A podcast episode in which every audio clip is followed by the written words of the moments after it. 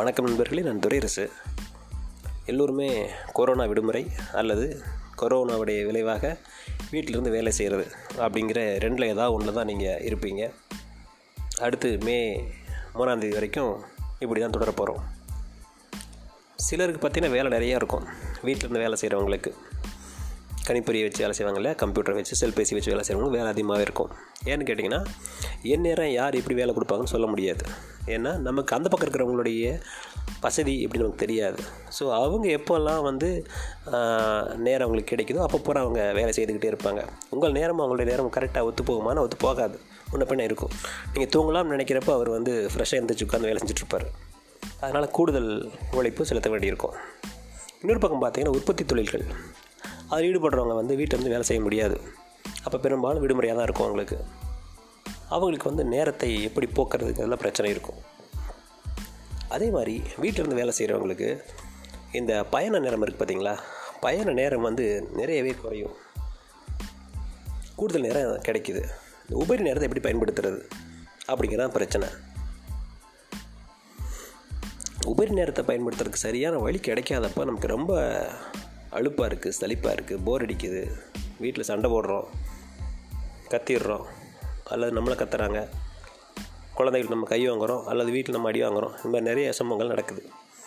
அதை உருப்படி ஏதாவது செஞ்சு அதன் மூலம் பலன் கிடைக்கிற மாதிரி இருந்தால் நல்லாயிருக்கும் என்னோடய அனுபவத்தை நான் அதை பகிர்ந்துக்க விரும்புகிறேன் நம்ம வீட்டுக்கு முன்னாடி ஒரு முந்நூறு சதுர அடி இடம் இருக்குதுங்க. அதில் வந்து கொஞ்சம் சின்ன சின்ன செடிகள்லாம் வந்து வச்சுருக்கிறேன். இந்த கீரை விதைகள்லாம் கொஞ்சம் போட்டேன். கீரை ஒரு ஒரு வாரத்துக்கு வந்துச்சுங்க. சிறு கீரை அரைக்கீரை இதெல்லாமே. அப்புறம் வெண்டைக்காய் வச்சுருந்தோம் ஏற்கனவே. அதனால இப்போ காய்ப்பு வந்துருச்சுங்க. காய்ப்புனோடனே பெருசாக நீங்கள் கற்பனை பண்ண வேண்டியதில்லை. ஒரு நாலஞ்சு செடி. ஒவ்வொரு செடியும் டெய்லியும் வந்து ஒரு ரெண்டு மூணு காய் வருங்க. ஸோ அப்படிங்கிறப்போ ஒரு மத்தியானத்துக்கு உங்களுக்கு ஒரு புளிக்குழம்பு வைக்கிறதுன்னு வச்சுங்களேன். ரெண்டு கத்திரிக்காய் மூணு வெண்டைக்காய் இது வந்து உங்களுக்கு ரெண்டு தக்காளி. அந்த மாதிரி மெல்ல கிடைக்க ஆரம்பிச்சிருக்கு. தக்காளி கத்திரிக்காய் வெண்டைக்காய் கீரைகள் இது வச்சுருக்குறேங்க. அதை சின்ன சின்ன பூச்செடிகள். இதில் என்னென்னு பார்த்தீங்கன்னா தினமும் ஒரு ஒரு மணி நேரம் வேலை செஞ்சால் நல்ல வியர்வை வெளியேறுது. உடம்புக்கு நல்ல உடற்பயிற்சி செஞ்ச ஒரு ஒரு நிறைவு கிடைக்குதுங்க. அதே மாதிரி பார்த்திங்கன்னா நேரம் நல்லாவே போகுது அதில். நீங்கள் மண்ணில் ஒரு வேலையை உட்காந்திங்கன்னு வச்சுங்களேன் அது வந்து உங்களுக்கு நல்ல வேலை வந்து உங்கள் நேரத்தை வந்து சாப்பிட்டு போடும். மண் எடுத்து கொத்துவீங்க. அப்போ கொஞ்சம் தண்ணி ஊற்றுவீங்க அப்புறம் அதை பிடிச்சி பாத்தி பிடிப்பீங்க. ஒரு செடி மேலே வச்சுக்கிட்டு வந்துடும் அதை எடுத்து திரும்ப நடுவீங்க. அதுக்கு அணை கட்டுவீங்க. இப்படியே போயிருங்க. அப்புறம் களை பிடுங்குவீங்க. நான் சொல்கிறது ஒரு சின்ன வீட்டு தோட்டத்தை தான் சொல்கிறேன் பெரிய விவசாயம் செய்கிறதுக்கான அந்த ப்ராசஸை நான் சொல்லலை. ஸோ உங்கள் நேரத்தை நிறைய எடுத்துக்கும் நல்ல வேறு வரனால வந்து உங்களுக்கு உடம்புக்கு நல்லதுங்க. அது தவிர உங்கள் கண்ணு முன்னாடியே இந்த சின்ன சின்ன தாவரங்கள் அதாவது கீரை வகைகள்லாம் பார்த்திங்கன்னா ஒரு வாரம் பத்து நாளே வந்துடும் உங்களுக்கு சின்ன கீரை எல்லாமே. அது வந்து உங்களுக்கு கண்ணுக்கு முன்னாடி வந்து இயற்கை வேளாண்மையில் விவரிக்க இயற்கை வேளாண்மையால் வந்து விளைவிக்கப்பட்ட காய்கறிகளாக அது இருக்கும் கீரைகளாக இருக்கும். அதுக்கு ஒரு நல்ல சுவை இருக்குதுங்க ஒன்று ரெண்டாவது நம் கையாலேயே செய்த ஒரு குட்டி விவசாயம் அதுலேருந்து கிடைச்ச உணவுப் பொருளுங்கிறப்ப நமக்கு அதில் வந்து உணர்வுபூர்வமாக நம்ம அதில் ஒன்றி போயிடுவோம் அது ஒரு சுவையை கொடுக்கும் உங்களுக்கு.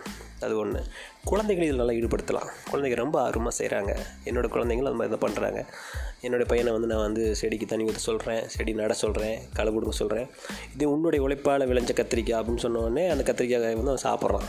இல்லாட்டி சாப்பிட மாட்டான். அதே மாதிரி தக்காளி. தக்காளி பழுத்துட்டு தான் போய் பாருன்னு சொல்லி காலையில் எழுப்புறேன் நான். இல்லாட்டி எந்திரிக்க மாட்டான். அதனால் அவங்களுக்கு ஆர்வமாகவும் இருக்குது. உடம்புக்கு நல்லா இருக்குது நேரமும் போ போகுது. பிரச்சனையும் இல்லைங்க.